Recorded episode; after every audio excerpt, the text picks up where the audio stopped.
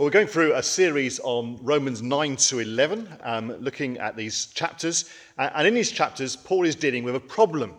And the problem is the rejection of the Jews, the rejection of the good news of Jesus Christ by the Jews.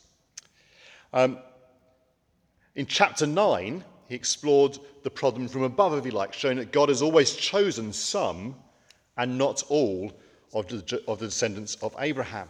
And so it's no surprise that now God seems to be choosing some of Israel to believe, but not all of them.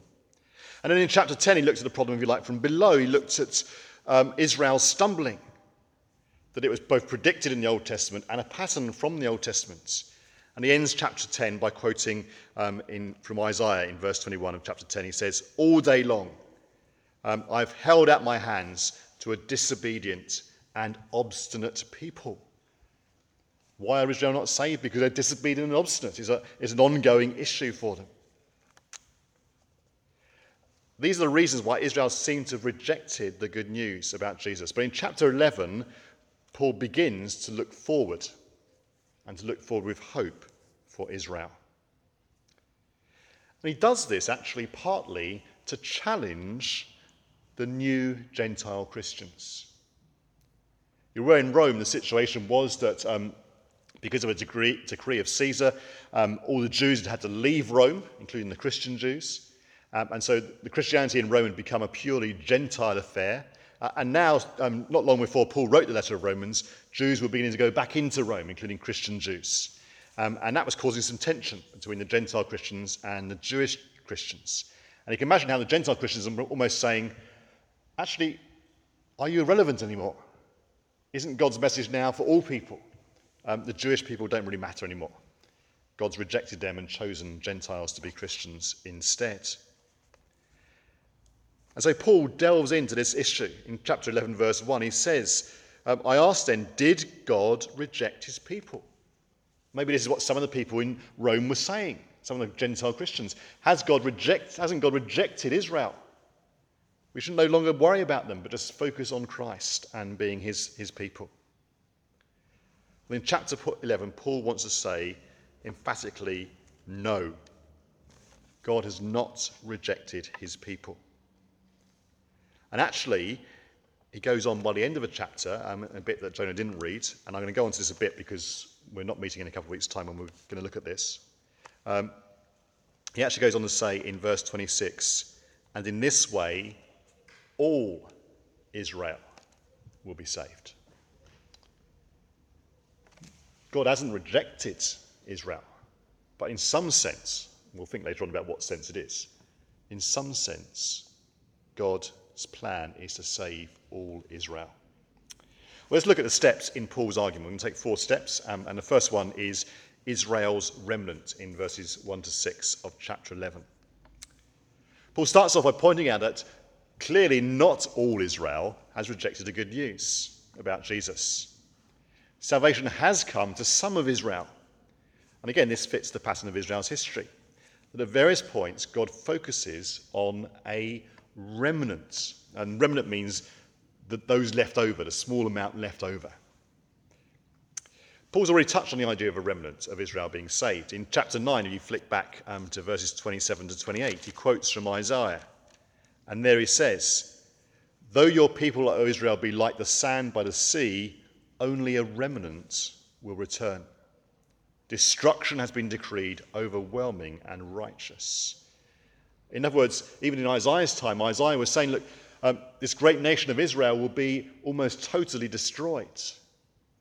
There will only be a remnant left, the remnants that ended up going to Babylon. But that remnant will return. God will save, although God comes in judgment on his people, he will always save some.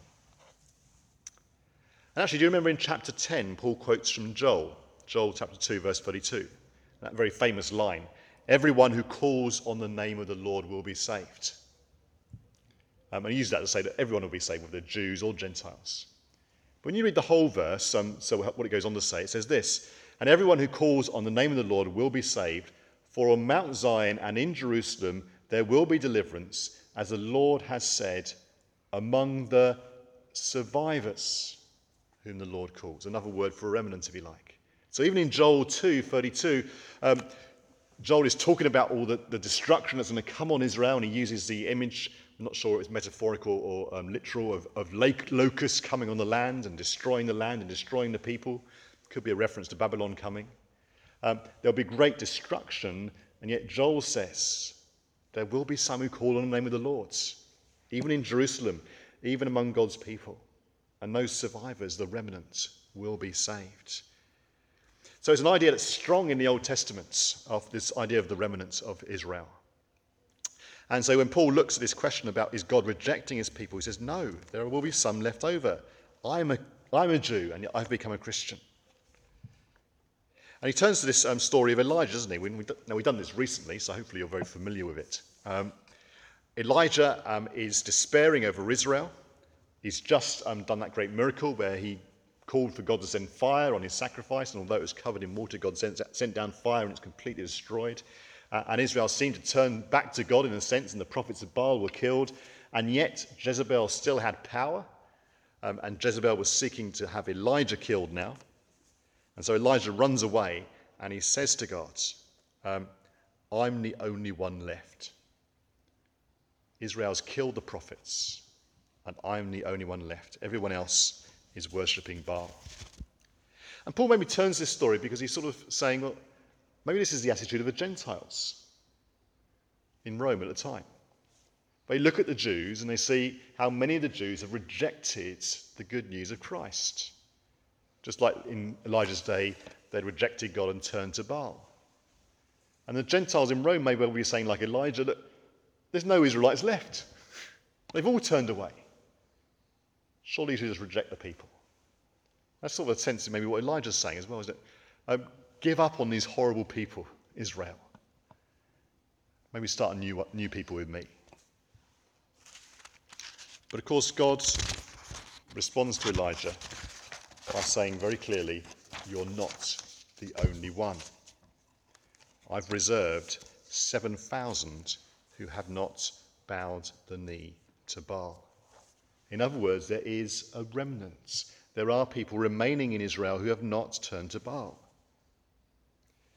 But notice what God says God says, I have reserved for myself. Not that 7,000 people haven't really given in to Baal, but I've made sure 7,000 people haven't turned to Baal.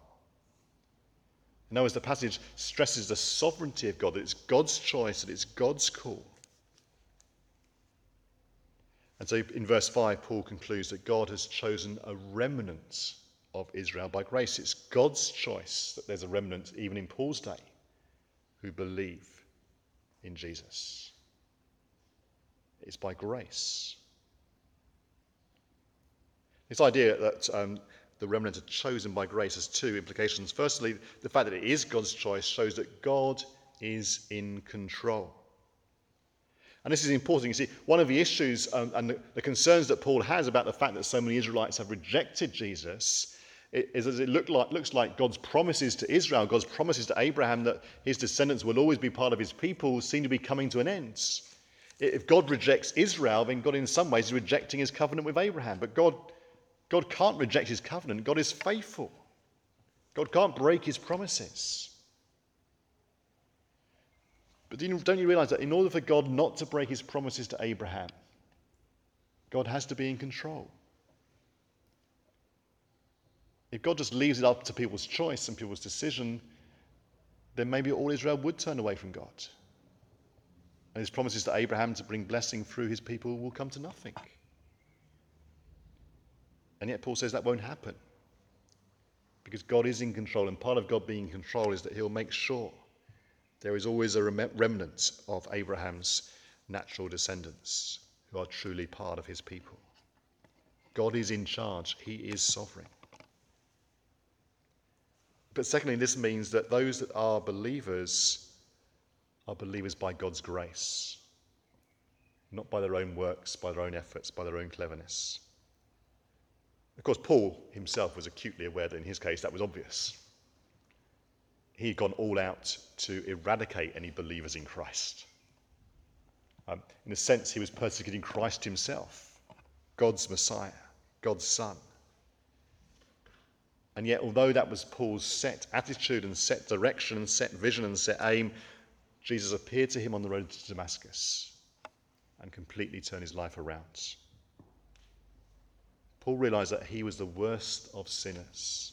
He had no rights to be a part of the true people of God, to be a follower of Jesus Christ. And yet, out of God's gracious blessing, God had brought him to that, that situation. And yet, Paul says, although it's not so obvious with other people, although you might look at people like Peter and Andrew and James and John, and they, they decided to go and follow Jesus and become his disciples, even for them, there's a sense in that God was working behind the scenes to choose them, to call them, to make them his people, to make them believe in Christ. Even at one point, um, Jesus says to Peter, doesn't he? It's God that's revealed this to you, the truth about Jesus Christ. So God is in control, and through his divine control and gracious activity, he ensures there is a remnant of ethnic Jews who turn to Christ. But what of the rest? Well, it says of those, um, those that do not turn, those that are not part of the elect, those chosen by God, that they were hardened. It says that in verse 7. Again, the emphasis is, in God, is the fact that God is in control. At the end of chapter 10, Israel's rejection is described as due to their disobedience and their obstinacy. In other words, it's looking at it from below, but now we're looking at it from above. Just as God chooses some by grace and gifts them with faith, so he also chooses to harden the hearts of others so they cannot respond. And the idea of hardening, of course, picks up on the example of Pharaoh in, in chapter 9. God hardened his heart so that he wouldn't let the people go until everyone had seen the full force of God's power demonstrated in the ten plagues. That was part of God's plan to rescue Israel and to form them into his special people. Now, however, almost ironically, Paul describes those from Israel who have not believed as the ones who are hardened. And he quotes from three separate verses. He combines two, um, one verse from the law and one verse um, from Isaiah, and then quotes from a psalm. So he refers to a verse from the prophets, a verse from the law, and a verse from the writings, the whole sweep of scripture. And what holds them together is this idea of darkened eyes, the idea that the hardening of heart is really God blinding them to the truth. And yet, this, in a way, is part of a punishment by God on his people. Um, the quote from the psalmist from Psalm 69, which we read earlier on. Um, and did you get the, the link with the crucifixion? It talks about they would offer him vinegar instead of wine, and that happens at the crucifixion. There's a, there's a reference to that verse there. Um, and of course, Israel um, as a nation were responsible for calling for Christ to be crucified. And just as David in the psalm calls for vengeance on his enemies, so, in a sense, this psalm is very relevant to those who had Jesus crucified. May their table become a snare and a trap, a stumbling block and a retribution for them. May their eyes be darkened so they cannot see, and their backs be bent for, before me. See, a hardening of heart is a punishment. A darkening, a cutting off from the message is a punishment for our attitudes. Take the example of the story of Herod in the Gospels. He had an opportunity to listen to God's words. Um, he actually had the greatest prophet around at the time locked up, John the Baptist. He would go and listen to him on a regular basis. He was intrigued by his words. And yet, when the crunch came, he had John beheaded. Then in Luke's gospel, we're told that Herod finally gets to meet someone far greater than John the Baptist, someone of a far greater truth who's done amazing miracles that many people have seen, who's preached amazing sermons that many people have heard. And so Herod has Jesus brought before him. Truth incarnate. And what does Jesus say to Herod? Nothing. Absolutely nothing. Why? It was God's judgment. Herod had had his opportunity. He'd been offered the gospel and the chance to repent by John the Baptist, and he cut off John's head. And so God's response is to cut off any truth, any words, any miracle or sign from Herod. In the same way, Paul says that the Jews who God has held out his hands to, and yet they've been disobedient and obstinate, now God hardens their hearts so they cannot see. Of course, this is tragic and it seems final and negative, yet God is the God who brings good out of evil. When God hardened Pharaoh's heart, it had a purpose, a deeper purpose. It was so that God could show and demonstrate his signs and wonders unto Israel and to Egypt.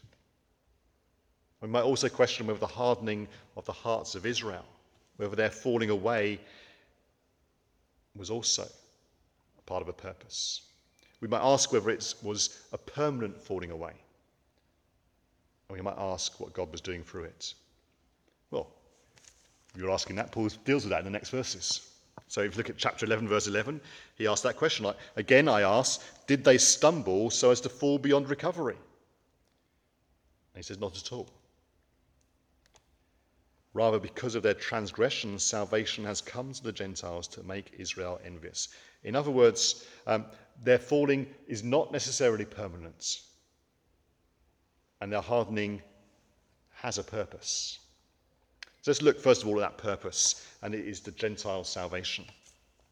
Um, Paul deals with this in, talks about this partly in, in verses 11 to 24.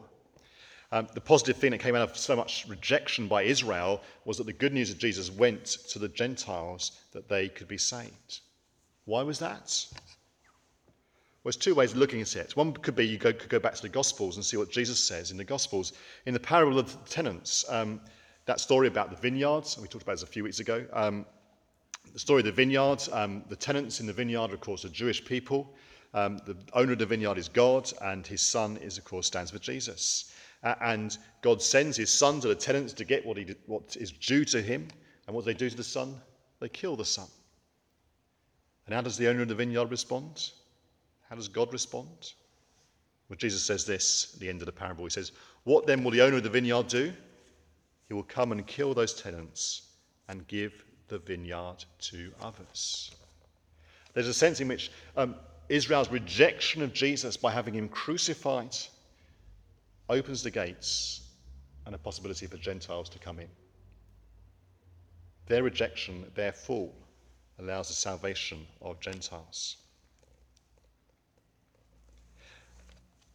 And so Paul uses the metaphor of the olive tree in this passage um, rather than the vineyard to represent the blessings of being part of God's people.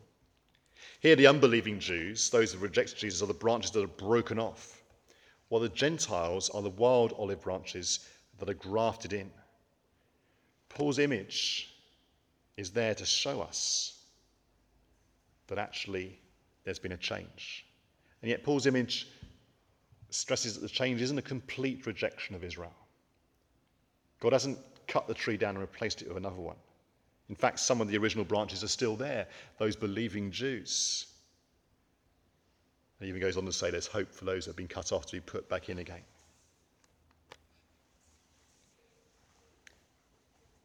But actually, Paul's experience in ministry also points to the fact that the rejection of the Jews brings the salvation of the Gentiles. Paul's um, basic understanding is that the gospel is first and foremost for the Jews. So you go back to Romans chapter 1, verse 16. He says, I'm not ashamed of the gospel because it is the power of God for the salvation of everyone who believes, first for the Jew, then for the Gentile. And whenever he entered a town, Paul, although he saw himself as apostles of the Gentiles, began by preaching to the Jews. He'd always go to the synagogue. And the normal pattern would be that some in the synagogue would believe, but actually most would reject his message, and he'd be forced out of the synagogue. And then, having been rejected by most of the Jews, he would go to the Gentiles with the message. In this way, in a sense, it was only because of the Jewish rejection of the message that the good news came to the Gentiles, and so they were saved. Somehow, God uses the Jewish rejection of the gospel to bring salvation to us Gentiles. God uses the rejection of Israel of their Messiah to enable us, us non Jews, to find a place as part of God's kingdom under his Messiah. And yet, Paul is keen that the Gentiles do not see this as a reason to be arrogant against the unbelieving or even believing Jews. Paul emphasizes that the believing Jews are saved by grace. We saw that. But now he emphasizes as well that the Gentiles are only saved by grace. They're only saved because of their faith, not because of their works. And, and faith, of course, is the acceptance of God's offer of salvation.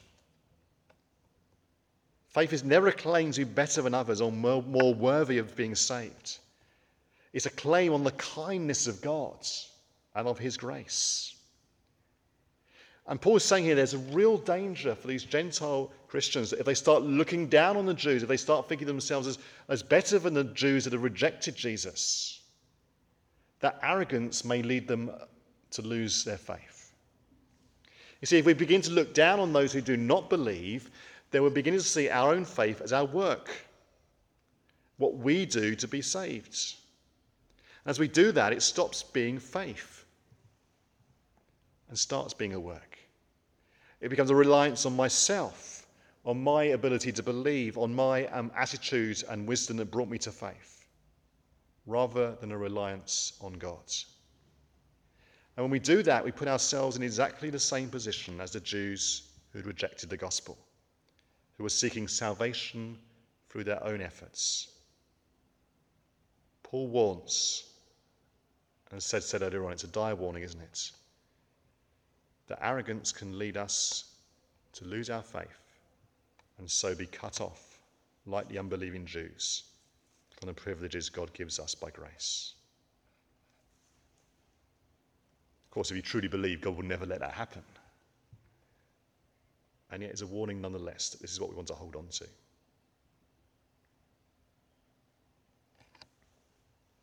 So, Paul warns against arrogance on the part of the Gentiles. But Paul goes further to undermine any Gentile arrogance by claiming that although they became Christians because the Jews, Jews rejected the gospel, actually God will use their faith and their belief to ultimately bring the Jews to salvation. So let's look at our last point Israel's um, reconciliation. Um, again, we're looking at, really at verses 11 to 24, but then we're going to go on and look at verses 25 to 26 as well. Paul's argument in verse 11 is this that the Jewish rejection of the gospel has brought about the salvation for some Gentiles. Yet in the same verse, he argues that this will be the means to bring some of the unbelieving Jews those who have been hardened to eventually come to faith. In other words, the hardening is not necessarily a permanent hardening. Rather, their hardening allows the Gentiles to come to faith, and the Gentiles coming to faith, Paul hopes, will provoke envy in the Jews when they see that they have the Messiah, they have God's promises, they have God's blessings, and they'll want them for themselves. And so, those hardened Jews, through the faith of the Gentiles, that have had faith because they were hardened may come back to Christ. And so Paul says in verse 14, in the hope that I may somehow arouse my own people to envy and save some of them. Do you see how this sort of maybe pricks the bubble of the arrogance of the Gentiles? He's saying, you, look, you think my ministry is as, as an apostle to the Gentiles, you think that I'm really concerned about you. Well, in a sense, I am, but I'm not really. I'm really concerned about the Jews. Um, I'd long that the Jewish people will be saved. And although my main mission isn't to the Jews, my hope is that my main mission to the Gentiles will be enough to provoke the Jews to come to faith. That's what I'm concerned about. Again, Paul's trying to prick the arrogance of the Gentiles there. But actually, we can take encouragement from this as well, can't we? We may know those who seem totally hardened against the gospel, even those who were once Christians, who once maybe grew up in the faith, who in some ways had the tradition of faith that the Jewish people of Paul's day had.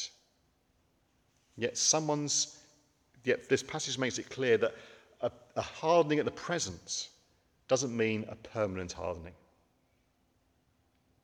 God in his wisdom and power may have hardened them for a period, for a time, for a reason, only to bring them back to faith, back to salvation. Let's never give up or write off any of our non believing family or friends who seem to have turned, on, turned away from God. But before we finish, let's go to this difficult point in the next section, verses 25 to 26. Because Paul says, actually, all Israel will be saved. Let me read those verses to you. I do not want you to be ignorant of this mystery, brothers, so that you may not be conceited. Israel has experienced a hardening in parts until the full number of the Gentiles has come in. And so all Israel will be saved. As it is written, the deliverer will come from Zion, he will turn godlessness away from Jacob. What does Paul mean by the idea that all Israel will be saved? Well, I'm not going to give a very definitive answer this evening. Um, I just want to list six different interpretations, and this is straight out of a commentary, um, six different interpretations that have been given over time. Um, firstly, this means that every Israelite from every age will be saved. So there's a sense in, um, so people that believe this say that somehow when, at the end of time, when it comes to the resurrection, Jesus will preach, in, come down and will preach to all Israelites, all Jews, all those that are descendants of Abraham, um, and they'll all then respond to the gospel. God will take away the hardening and they'll all be saved at that point. Um, that takes that idea of all Israel being saved very literally. Of course, there's issues with that. It doesn't seem to fit with the pattern of what God does or the pattern of the, of the gospel. But that's what one or two have said it means. I would say that all the elect of Israel be saved. So all those that have been chosen by God um, will be saved. So that includes all those that have been chosen that already believe, but also those that have been chosen but for the moment are hardened, but God has chosen them anyway, and one day He'll bring them to, to believe. So all the elect of Israel at all time will be saved. And that, that goes that fits with the pattern of the Gentiles as well. All the Gentile elect, all those that God has chosen from the Gentiles will be saved as well. That seems to fit the pattern of the Bible across the, across the way, but it doesn't easily um, explain what Paul is saying here. It seems a bit of a contortion of the basic idea that all Israel will be saved. Others say all Israelites at the end of the age will be saved, so that, that just before Christ returns, or as Christ returns, at that point, all those Israelites that are alive then will somehow come to faith, that there'll be a great turning of Israel to God, and all, all of them will believe. In that sense, all Israel will be saved at that point. Um, and that fits with the idea, doesn't it, um, that it's until the full number of the Gentiles has come in. So there's a sense that this is a future thing. This is after that will happen. Um, the fourth idea is that Israel as a whole, alive at the end of the age, will be, will be saved, but not every Israelite. Uh, and so this is the idea that it's not, it's not every individual Israelite, but Israel as a nation, Israel as a corporate body. That somehow Israel as a whole body will turn to Christ and believe in Christ, but there will be some Israelites that still won't believe. Um, and that will be just before the end of the age. Another idea is that a large number of Israelites at the end of the age will become Christians. Um, that's maybe not that different to the one before. Or, um, and the last one is Israel redefined to include all Jews and Gentiles who believe in Jesus Christ. So the idea that actually, when we, as Gentiles we become Christians, in a sense, a true Israel now includes Jews and Gentiles together. Well, that doesn't seem to work in this passage, which is talking very much about ethnic Israel as opposed to Gentiles. So there's problems with that one. I don't know, don't know about you, but as you look at all those um, possibilities, you can probably see um, how some might work and others may not. Um, and you can probably see problems with all of them. And it's hard to decide between them. And maybe we're missing something that um, everyone else has missed as well. Before Jesus came, though, remember that there was a period when in history most of those who were believers in God were from Israel. Although not all of them. There were even then some who were grafted in. Think about Ruth, who was a Moabitess that got grafted in. But most of those who believed, most of those who were the true people of Israel, true people of God, were part of Israel. That was true up to the point of Jesus Christ, wasn't it? And then after Jesus came, there's a sense in which um, the true people of God became to, came to include all nations and all people, and that became a much more of a bigger focus of it. And that's still true now, that the, the gospel's spreading out throughout the world. People from many nations are coming to faith. Um, I'm quite excited at the moment at St. Luke's. Um, with the exception of Antarctica, I think there's now people that come to St. Luke's who um, were born in all the, country, all the continents in the world. Um, not Antarctica, Jonah keeps pointing out when I say this. um, uh, and that reflects the, the worldwide spread of Christianity. There's people from all nations now. And, and certainly the era we're in now is the era when the gospel is going out to all nations, that the believers of God are people from all nations. But maybe there will come a time before Christ returns when God will somehow turn back to the Jews and the Israelites. And um, just as in the Roman Empire, for most of the time there, there were Christians in the Roman Empire, but mostly it was a pagan empire. At some point, there became enough Christians in the Roman Empire that the empire itself tipped and became officially Christian. Maybe there'll be a point in the future where Israel will grow more and more Christians and tip and become officially Christian. That, that Jews won't naturally see themselves as Jews, and therefore as people that will reject Jesus Christ because that's a Christian thing and the Christians are against Jews. But Jews will naturally come to understand that Jesus was the Messiah. And he'll be accepted by the majority of Jews, that he is a true, true living Messiah, and they'll come to true faith. And so that not every Israelite, but not every Jew, but there'll be a sense in which the, the cultural notion of Judaism or of Israel might turn to Christ. I don't think we can talk with any great confidence about any one, one of these directions. And in some ways, I go back to number two as all the elect of Israel at all the time because that seems to fit the rest of the teaching of the Bible. But it may be that this passage is Paul looking forward to a time just before the end when Israel will truly accept Christ. And that's certainly Paul's hope, isn't it? Paul was passionate for his fellow Jews. And the main thrust of what he's saying is that he did not believe that God had given up on Israel. And he didn't want the Gentile Christians in Rome to give up on either the Jewish heritage they had come to have a share in, or to see themselves as superior in any way to the non believing Jews. And yet, along with Paul, to long that many more Jews would come to believe in Jesus for themselves. Let's pray.